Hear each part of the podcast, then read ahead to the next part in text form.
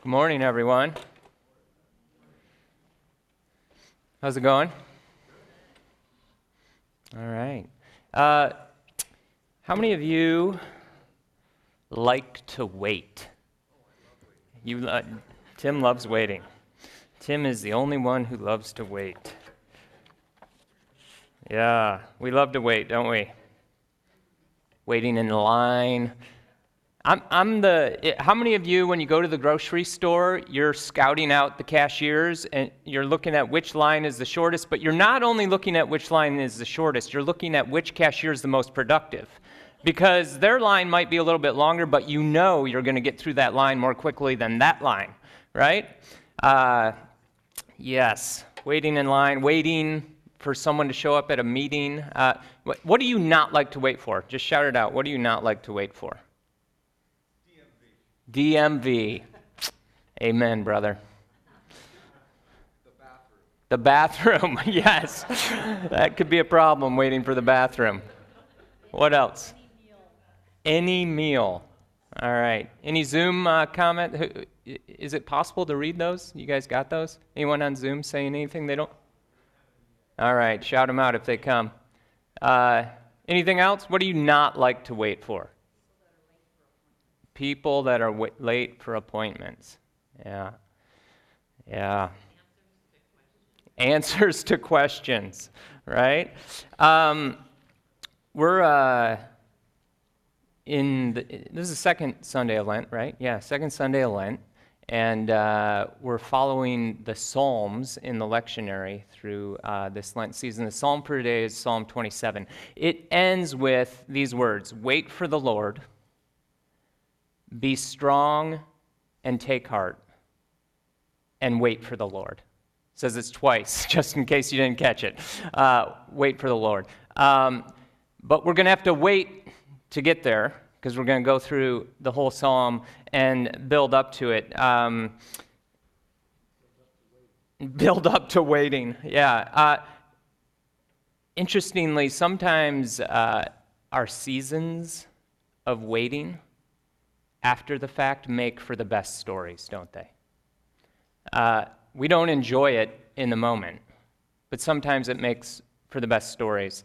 Uh, man, probably close to 20 years ago now, uh, before we had kids, Jenna and I were uh, backpacking and camping in the mountains. Uh, and this one spot we stopped, we were in the Beartooth Mountains, just north of Yellowstone in Montana. And we just found this old forest road and drove up it until we couldn't drive any further. Like the, the rocks and the boulders became I mean, so big, our car couldn't go any further. So, and we were at we were about 10,000 feet at this point.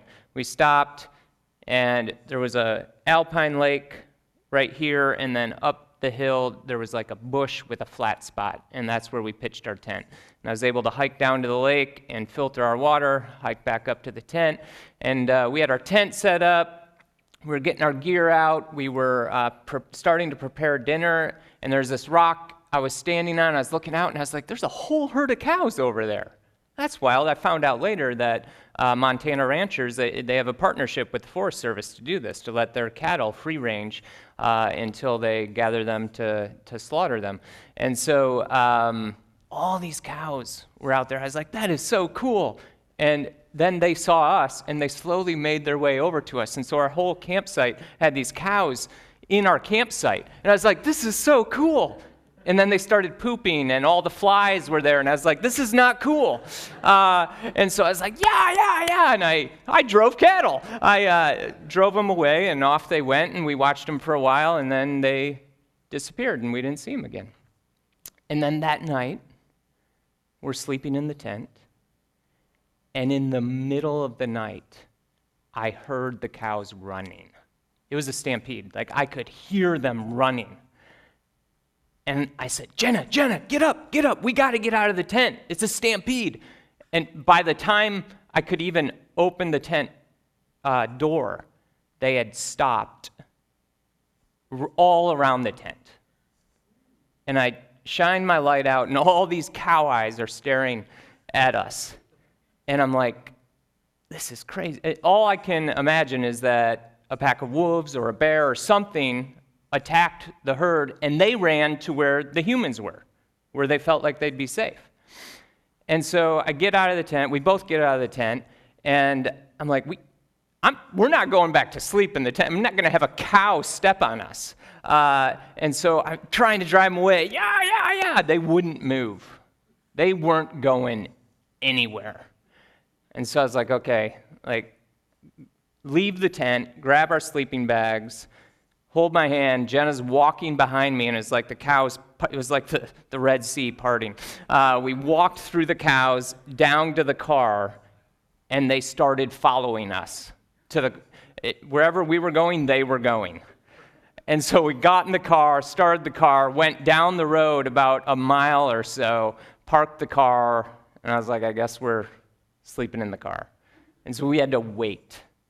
We had to wait all night long in the car before we could drive back up, hike back up, get our gear. We woke up, there were cowlicks all over the windows of the car.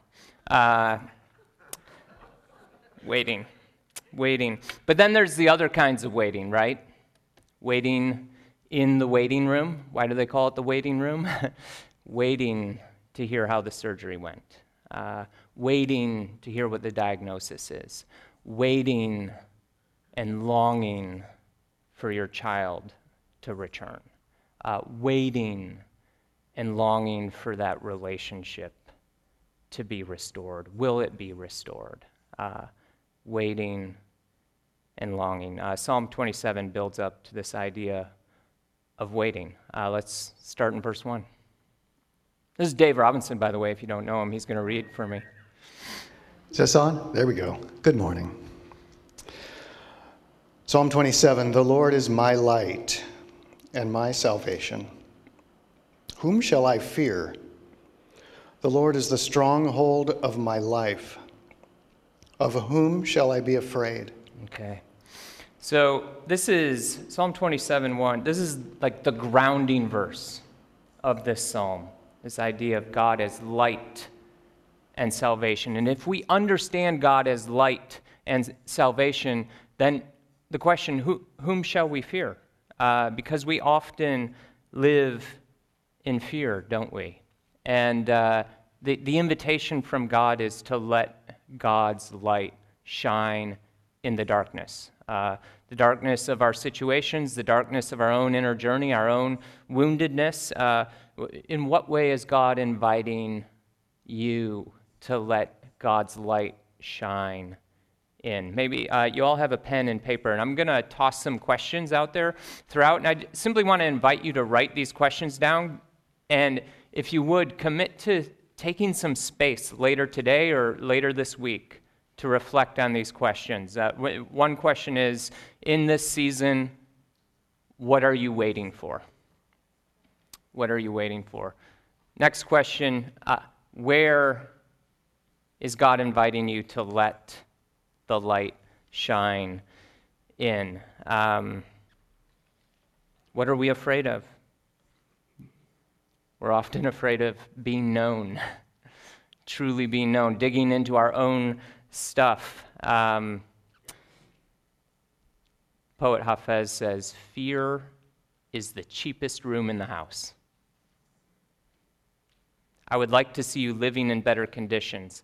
I should not make any promises right now, but I know if you pray somewhere in this world, something good will happen. Uh, Perhaps the invitation is to simply sit in prayer and invite God's light to shine in. Uh, what, what if this is God's invitation on our lives?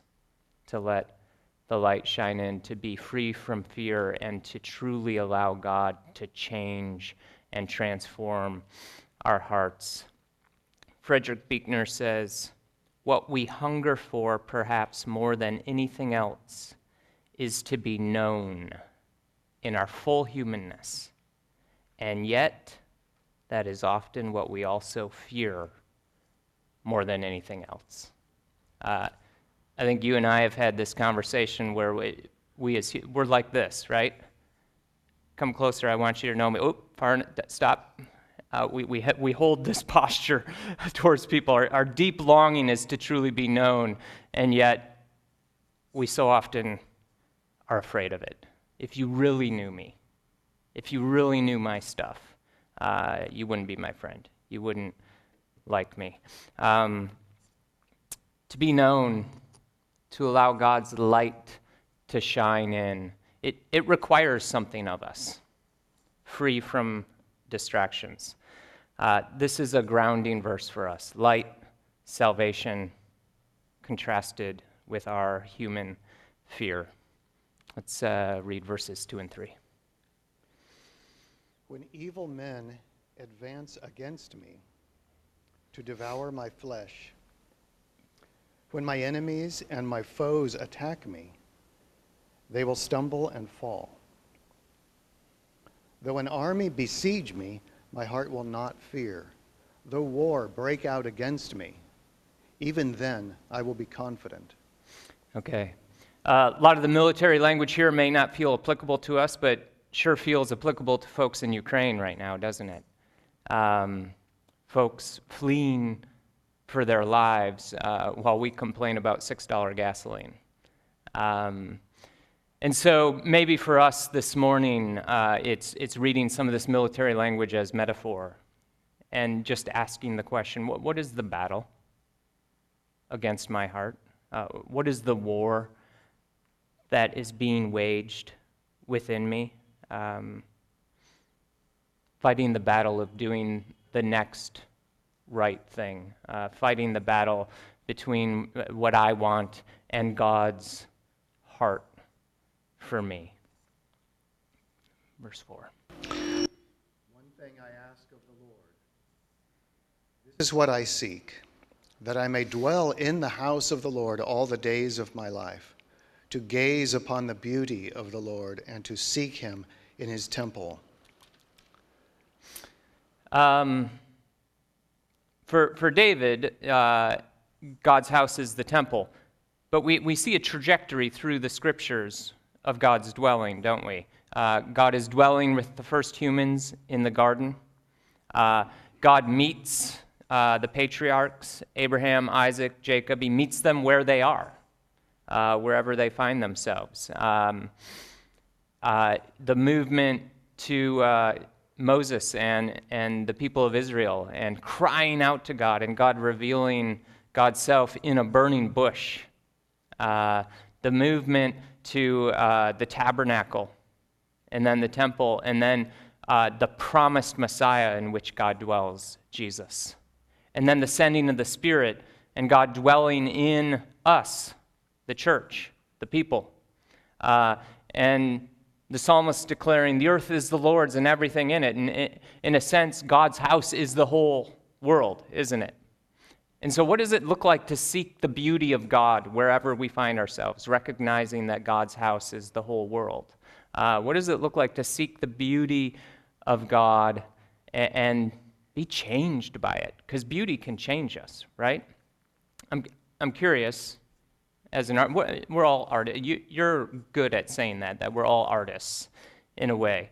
Um, I would say that. Yeah, yeah uh, some are, are uniquely bent towards the visual arts and, and things of that sort, or music. Um, I'm wondering for you, I, am putting him on the spot here, but I've always invited Dave to interrupt me or, or talk anytime I teach. So I, am wondering for you as an artist, what is beauty?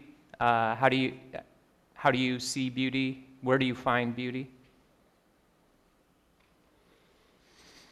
I got a long answer that I don't think you want, but it might be another sermon. It would be. Because in a way, it's whatever calls you into the light, into the truest place, and speaks to your deepest soul, mm. and hits that space where you you feel the beauty, mm. the the the call toward something that's upward and towards revealing yourself, toward uh, because whether it's music or whether it's art or whether it's problem solving or whether it's all kinds of things, when something strikes you down in your core and calls you out and up and into the light, uh, You're experiencing a beautiful moment. Love it. Hey, maybe you should keep going. You got applause, man. I think the next one will be a standing ovation. Um, Dostoevsky says this Beauty is not only a terrible thing, it is also a mysterious thing. There, God and the devil strive for mastery, and the battleground is the heart of humans. Uh, God's heart is for us to pursue beauty, and, and God is the true author of all beauty. So wherever we find beauty, we find God. Uh, David says, I, I, long to seek your beauty. Uh, wherever we find beauty, we find God. To see beauty requires something of us, free from distraction. Uh, it reminds me of, um, I've said this here before, I'm sure, but I just love this line. It's uh, in the Alice Walker in her book, The Color Purple. She says, I think it pisses God off if we walk through a field where the color purple is and we don't notice it. Uh, maybe a bit of hyperbole there, but the, the point is taken, right? Uh, we are invited to see beauty, and wherever we see beauty, God is there. Uh, there's an invitation to continued, unhurried abiding in God's beautiful presence.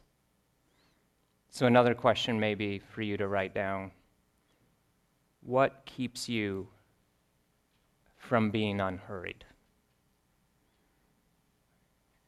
And where do you find beauty? To dwell, to gaze, to seek God's beauty, uh, these things require something of us, free from distraction. Let's uh, go verses 5 and 6. For in the day of trouble, he will keep me safe in his dwelling. He will hide me in the shelter of his tabernacle and set me high upon a rock. Then my head will be exalted above the enemies who surround me. At his tabernacle I will sacrifice with shouts of joy. I will sing and make music to the Lord. Okay. So this psalm uh, speaks to this interesting tension between human fears and the assurance of divine hope. Like in this moment, writing this psalm, uh, David is living in this assurance, this trust, this divine hope that God is protector, God will watch over me. Uh, and, and, so somehow in this psalm and in our lives, we, we hold fear and faith. Uh, we hold doubt and trust. And God is present in all of it. Uh, this is just part of the life of faith in our journey, holding this tension uh, that we live with of wondering, of waiting, and yet divine hope and assurance. Um, let's go 7 through 9. 7. Hear my voice when I call. O Lord, be merciful to me and answer me. My heart says of you, Seek his face. Your face, Lord, I will seek. Do not hide your face from me. Do not turn your servant away in anger. You have been my helper. Do not reject me or forsake me, O God, my Savior. Okay, so we move from this like divine assurance of, of God's presence and God's safe place and God's protection to a, more of a lament and a crying out to God and saying, God, do not reject me. Uh, do not hide your face from me. Uh, and, and, the psalmist has already said, I, I will seek the Lord. It, this feels like a bit of hide and seek, doesn't it? Uh, I, I wonder for us, when God feels hidden, how do you seek God? Because we are promised of God's ever present presence. Uh, God is always present, and yet there are seasons for us where God doesn't feel present, right? Uh, how do you seek God? When it feels like God is hidden. Be- because seeking requires something of us, free from distraction. Uh, my kids don't play it as much as they used to, but we used to play hide and seek all the time, right? And when some when people are hiding, the seeker needs to what? Find them, seek. You don't go off and do something else. You're, you're seeking. A- And this is the invitation. When it feels like God is hidden, we seek. And we're invited to seek with our whole hearts. Verse 10. Though my father and mother forsake me, the Lord will receive me. So the psalmist here i- hitting on something that is a universal truth to all of us. Uh, we have all been wounded by those closest to us, some more severe than others, but your, your father and mother wounded you. If you have children, you have wounded your children. It's a universal truth, some more severe than others. I have hurt my children. I have done things that have hurt my children. I hope that I quickly move towards reconciliation and to resolve it and to apologize. Uh, I've hurt my wife. I- hope I quickly move towards reconciliation and to repair it and heal it and resolve it. Uh, th- those we are closest with have hurt us and we have hurt. Uh, a- and so the invitation is to just simply be aware of that and to pay attention to those wounds because unresolved wounds only end up in more wounding, don't they? Uh, are we either transmit our wounds or allow them to be transformed? Uh, doesn't mean that the wound is gone. When Jesus rose from the dead, his resurrected body had what? wounds. They weren't gone, but man, they were transformed. They were transformed. Uh, we get to be a part of that process. We get to choose. Will we transmit our pain to others in our life? Will we continue the generational wounding? Or will we allow God's Spirit to enter in and do a work of transformation? The wound is there but it's either being transmitted or transformed. Uh, man, I want to be a person who experiences the transformation. Uh, I've done far too much transmitting in my life. I, I, want to live the transformed life. Let's uh, do verses 11 and 12. Teach me your way, O Lord. Lead me in a straight path because of my oppressors. Do not turn me over to the desire of my foes, for false witnesses rise up against me, breathing out violence. All right. Teach me your ways, O Lord. Um, Jesus says, I am the way. You want to know uh, the teachings of God? You want to know the way of God? Uh, pay attention to the life and teachings of Jesus. Uh, you want to know what the way is? Uh, Jesus laid it out for us. We, we want specifics, though, don't we? We want answers now for what we're supposed to do and where we're going. And uh, there, there is an invitation of a way to live, and Jesus showed us that way, and He taught us that way. And, and the invitation is to walk in the way, in the way of Jesus that Jesus has laid out for us but to learn and to walk in the way of Jesus requires something of us free from distraction.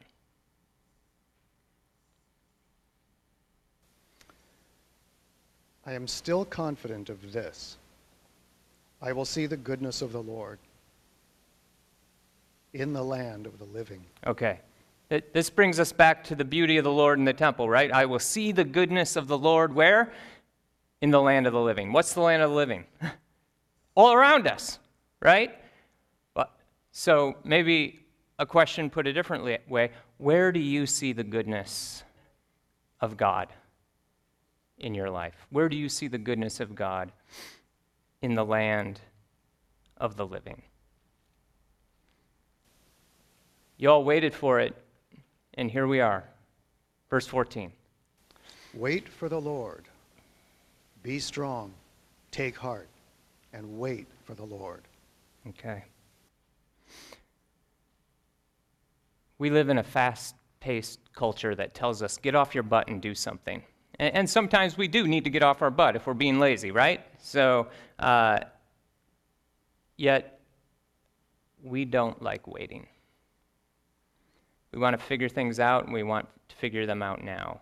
The, the, that liminal space, that in between, can be so painful and so difficult. Uh, and, and, we identify what we want, the, uh, where we want to be, somewhere we want to be, someone we want to be with, something we want to do. Uh, and yet, the invitation is to patiently and prayerfully discern God's heart for us. We, we don't want the in between. We don't want the desert. We, we don't want the liminal space. And when we find ourselves there, we try to avoid it by fixing it and figuring it out. Uh, we don't want the dark night of the soul, as St. John of the Cross puts it. Uh, Rilke wrote this great poem entitled, Let This Darkness Be a Bell Tower. He says, Quiet friend who has come so far, feel how your breathing makes more space around you. Let this darkness be a bell tower, and you the bell as you ring. What batters you becomes your strength. Oh, that's so important for us to grasp. What batters you becomes your strength. Somehow, our greatest wounds reveal our greatest gifts. move back and forth into the change. What is it like? Such intensity of pain. If the drink is bitter, churn yourself to wine. In this uncontainable night, be the mystery at the crossroads of your senses, the meaning discovered there. Waiting is a theme all throughout the scriptures. The invitation to wait, listen to God, to not be rash, but to wait on God and move when God says move, to act when God says act, to do what God's invitation on our lives is to do. The patriarchs were constantly waiting. Uh, the Hebrew people waited in slavery for God to move on their behalf.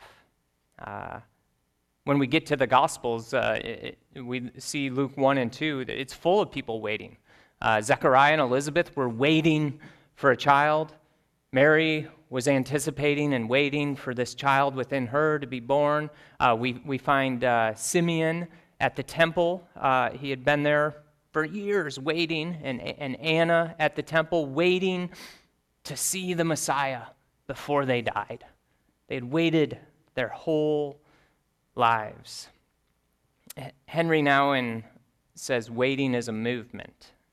And so he's, he's saying waiting is not sitting around doing nothing, it's a movement. There is a, a type of active waiting. It's, it's, he says it's not from nothing to something, but from something to something a seed of hope which we trust is there, yet has not come to fruition. The secret of waiting is the faith that the seed has been planted, that something has begun. Active waiting means to be present fully to the moment in the conviction that something is happening. It's a trust that even though it might not feel like it, God is at work? Are we willing to wait? Because uh, waiting requires something of us free from distraction. Waiting also requires something else, a word we love patience. Patience. Patience comes from the Latin pati. Anyone know what pati means? I wish it meant party. Kind of sounds like party, right? No, pati means to suffer. Same in the Greek. The root is to suffer. Waiting involves suffering. We do not like to wait. We do not like suffering. Often, much of our waiting is, wishes. Uh, something we wish to have, someone we wish to be with, somewhere we wish to be. We want a future on our terms. But to wait with faith, hope, and love requires something of us, free from distraction. It's a giving up of control of our ideas of what we want and a submission to the Spirit of God to guide us into God's heart for us in our future. Waiting involves prayerfully discerning. God holds our future according to God's love, not our fear. We are invited into this process through prayerful discernment. But prayerful discernment, you know what I'm going to say now, don't you? Requires something of us. Free from distraction. So I want to tie this together with Isaiah 30, verse 15, that theme verse for baimarin through Lent, and I uh, put it in a little bit of the context of Isaiah 30 because I think it ties in so beautifully with Psalm uh, 27. So let's jump to Isaiah 30 and uh, verse 15. Either one. This is what the sovereign Lord, the Holy One of Israel, says In repentance and rest is your salvation, in quietness and trust is your strength. But you would have none of it. So, some really amazing words here to hone in on repentance, rest, salvation, quietness, trust, strength. Uh, I love how it's translated, uh, it was translated earlier, returning, repentance, in returning, because repentance simply means, I mean, the word repentance, I think, gets a bad rap in our culture, but repentance simply means you're walking one way and you turn around. It means to turn around and walk back, to return. The invitation from God is to return, to return home, come home. That's exactly what the parable of the lost son is all about, right? A return. That's repentance, to return home to the heart of God. Uh, God's invitation is come home. Uh, and then it says, but you would have none of it. Uh, isn't this so true? Because it requires something of us, right? Free from distraction. And we, so we start moving faster, we start busying ourselves, we start ignoring the distractions, we ignore the addictions, we ignore the pain, we ignore the wounds because we don't want to go there. Because it requires something of us, and it involves suffering to push through it to the other side. Uh, verse 16. You said, No, we will flee on horses. Therefore, you will flee. You said, We will ride off on swift horses. Therefore, your pursuers will be swift. And a thousand will flee at the threat of one, at the threat of five, you will all flee away till you are left like a flagstaff on a mountaintop, like a banner on a hill. So there, there it is. We flee. We run away from that which we don't want to deal with, that which we don't uh, want to uh, admit. Uh, we run away from truly being known.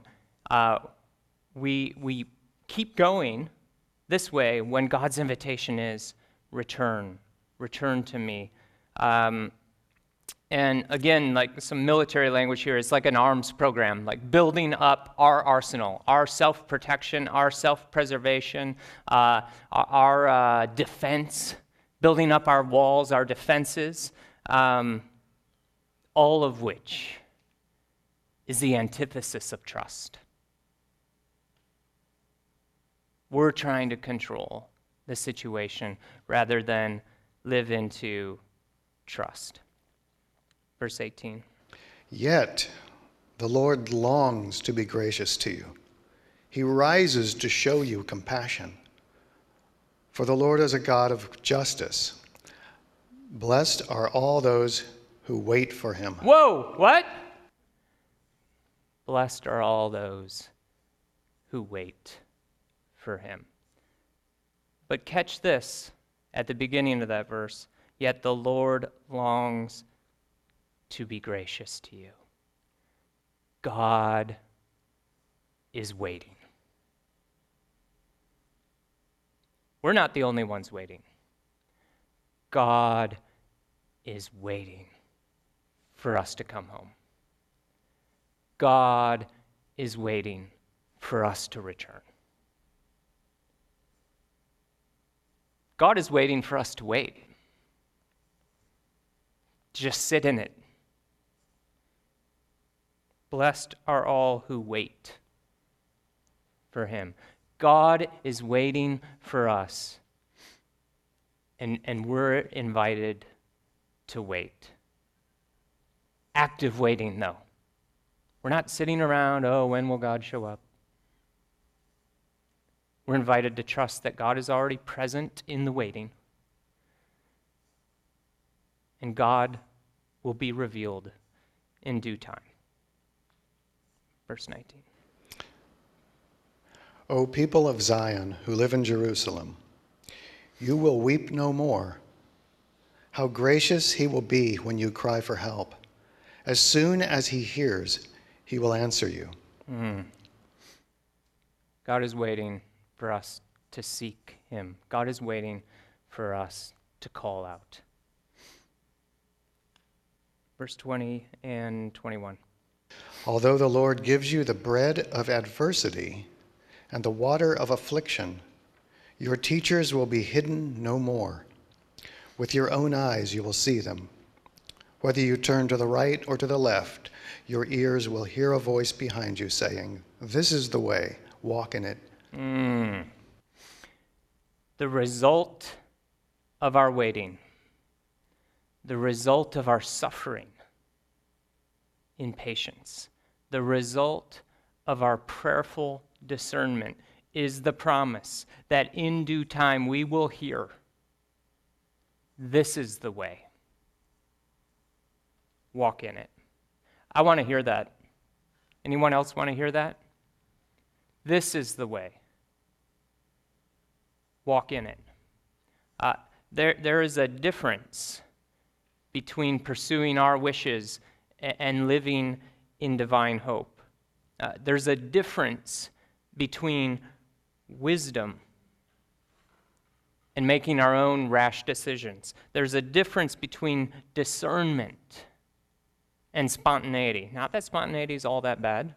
When we spontaneously decide to do something fun, uh, so that's not the kind of spontaneity I'm talking about. There, there's a difference between true, wise, prayerful discernment and our decision making that we think is best for us. There's a difference between waiting and being distracted. Yet all these things hope, wisdom, discernment, waiting they require something of us free from distraction. We, we see this through the biblical narrative as well the difference between rash decision making and wisdom.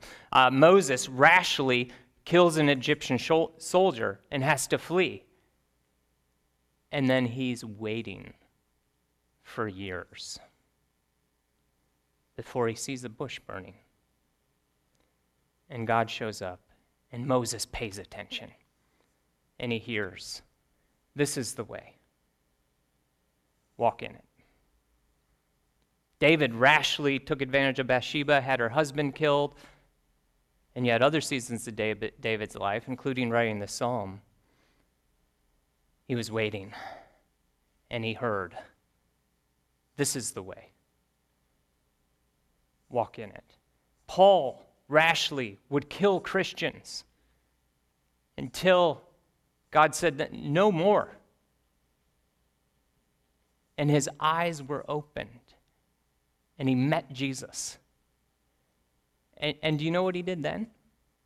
The opening chapter of Galatians tells us Paul went away to Arabia for three years, waiting.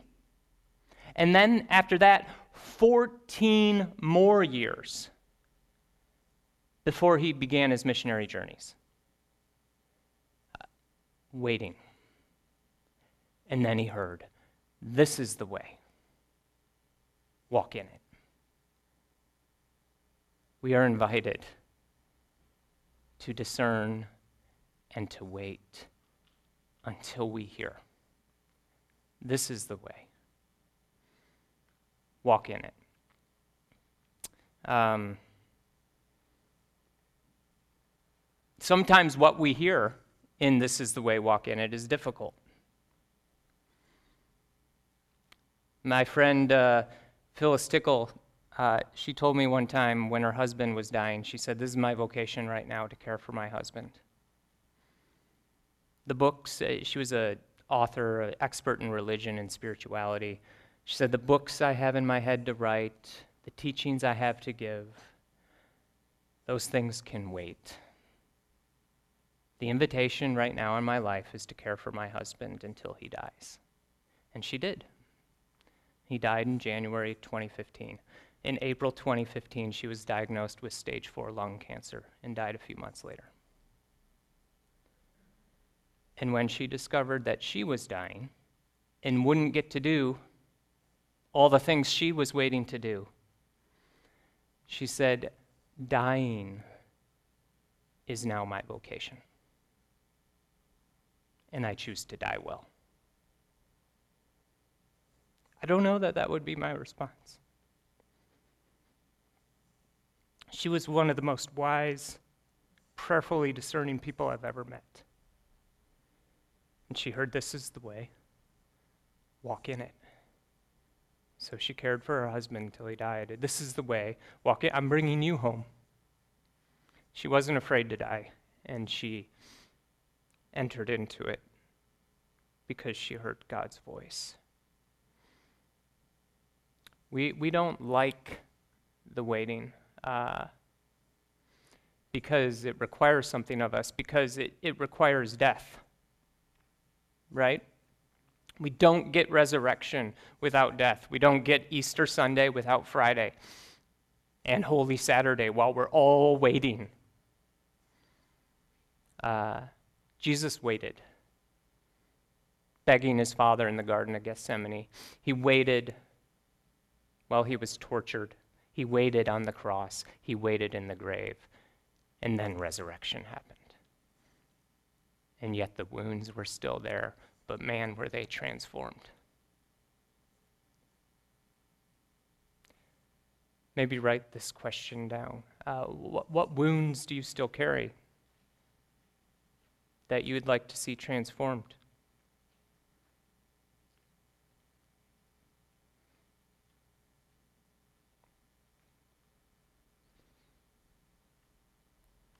Waiting helps us see we're not in control.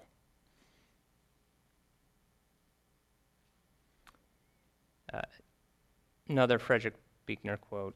He says, Here is the world. Beautiful and terrible things will happen. Don't be afraid. God is my light and salvation. Whom or what shall I fear?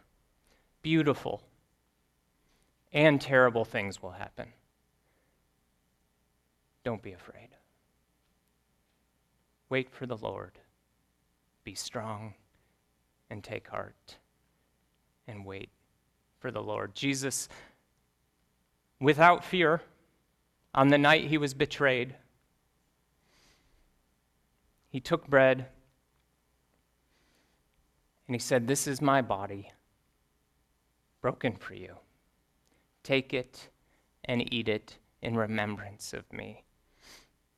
And in the same way, he took the cup of the covenant. Said, This is, this is my blood spilled out for you. Take it and drink it in remembrance of me. For as often as you eat this bread and drink this cup, you proclaim the Lord's death until what? Until he comes. We're waiting, aren't we? Jesus, too, is waiting. He said, I will not drink of this cup of the covenant again until I drink it anew with you in my Father's kingdom. Jesus is waiting to drink of this cup with us, and we are waiting for Jesus to come. It requires something of us, free from distraction. Uh, what's the invitation for you this morning as you come and partake of the bread and the cup? What are you waiting for? What are you longing for? And what does it look like for you to seek the beauty of the Lord and ask for God's presence in the midst of your waiting? God, we, we admit we don't like to wait for very much. It's hard. It often involves suffering and pain. And yet, God, we want to be a people who are transformed that experience resurrection out of death, renewal out of loss, rebirth out of heartache. And so, God, I, I pray that we would wait on you and that we would hear from you. This is the way. Walk in it. In the name of Jesus. Amen.